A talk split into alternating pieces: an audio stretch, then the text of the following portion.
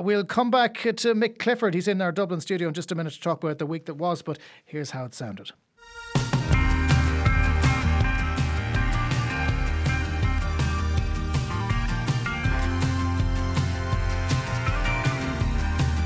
Family of four, including an eighteen and nineteen-year-old and two adults, that you want them to pay next year just under five hundred euro. I am perfectly happy to say that it is my view uh, that the charge in relation to the type of family or the type of household you've indicated will be below two hundred euros. I had never been to Ireland, and they invited me to come and speak about my philanthropy. Uh, and how it ties to technology. Mm-hmm. You know, I think part of the interesting thing about philanthropy or the work that I do is I realize we live in a global community. Brian, and presumably with him, Brian Cowen, have been trying to play under the radar that they mightn't have to go for a full way out bailout, that they could do some sort of a a lower down deal. I don't know, is there a terminology for it, but that they could, um, they didn't have to do the full-out thing.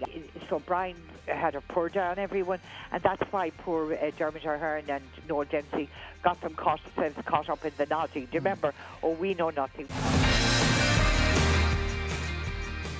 Poor old Dermot Ahern, as he was described by Mary O'Rourke yesterday. Uh, Mick Clifford in our Dublin studio. How you, Mick? Hey, Jonathan. Um, let's let's begin actually with that correspondence between the E C B and Brian Lenihan, the late finance minister. Made for interesting reading. I mean, many people would say it's of nothing of uh, except of historical importance. But Mary O'Rourke yesterday, and it was hinted at as well by others in Fianna Fáil, that this is something the government can use now to try and strong arm the rest of Europe. Is that not just wishful thinking? Unfortunately, I think it is wishful thinking. I don't think it's a thing of the past, because it's with us and it'll be with our children in terms of the debt that's been heaped in this country. Um, and, you know, just on, on that note, there was an economist this week who suggested that uh, he wouldn't recommend Ireland as a place to invest in on the basis of the size of our debt, irrespective of all the good economic indicators. So it's not historic. It is with us. Um, using it as a, a tactic, I would just wonder, Jonathan, about that, whether we'd be uh, basically talking to the wall, because all the way, the way things would be viewed, I would imagine at the moment in Europe, is that Ireland, in their eyes, appears to have got its act together. Uh, it is a growing economy, growing far more than anywhere else in Western Europe at the moment, and therefore they would say, you're all right, you're hunky-dory. Of course, that none of that takes into account the reality of what people have been put through here, or mm. the fact that we've been lumbered with a massive debt. So It, it makes for interesting reading. It confirms what we always thought, but I just would doubt very much whether it's going to be of any practical use to us going into the future. Much of the commentary yesterday was about how the E C B was the bully in the situation. They they were forcing Ireland into the bailout, and that they strayed beyond their remit into the political realm.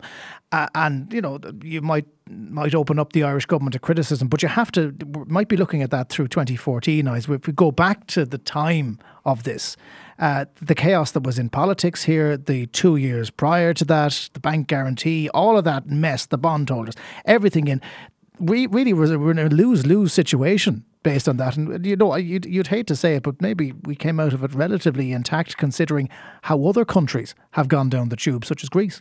Well, that's the big thing. And, and, and you know, that's what you keep coming back to. And uh, similarly, I mean, even in reference to the letter, there was, uh, or sorry, it was Draghi yesterday suggested that Ireland's bank guarantee, et cetera, had all brought us to that point. Uh, no more than that, you could go back to as far as the bank guarantee. And yes, we can all view it as a mistake now, but who knows what the alternative would have been.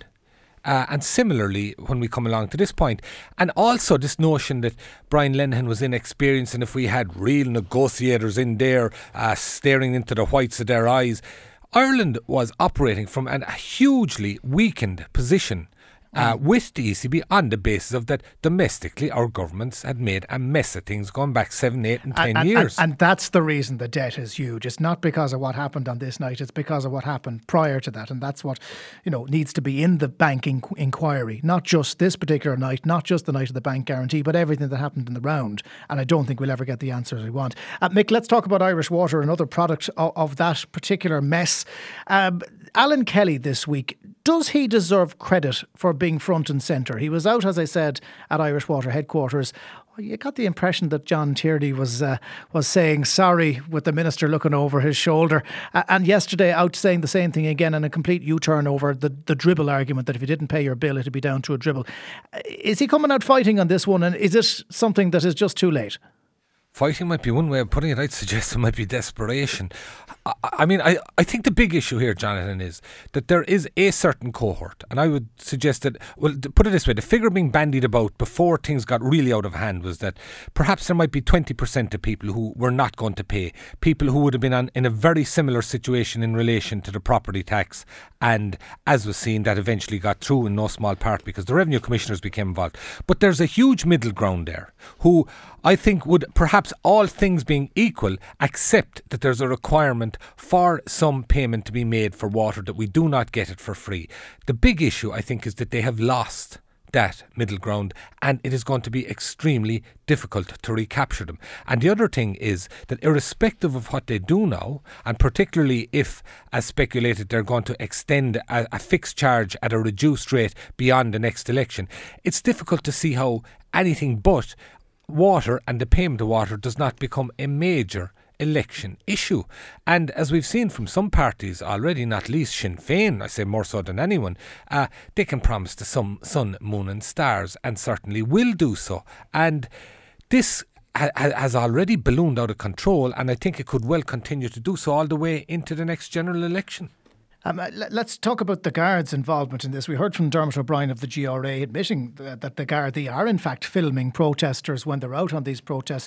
Uh, you'd feel sorry for the Guards because obviously they don't want to be there. They don't want to be acting as, as go-betweens uh, between uh, people who are installing meters or protecting politicians uh, who are facing the gauntlet of these protesters. But this conversation about a sinister element or uh, some other type of group that has infiltrated the others, I mean, nobody's willing to kind of say out loud who the sinister element are, which would have to lead you to question whether such a thing exists.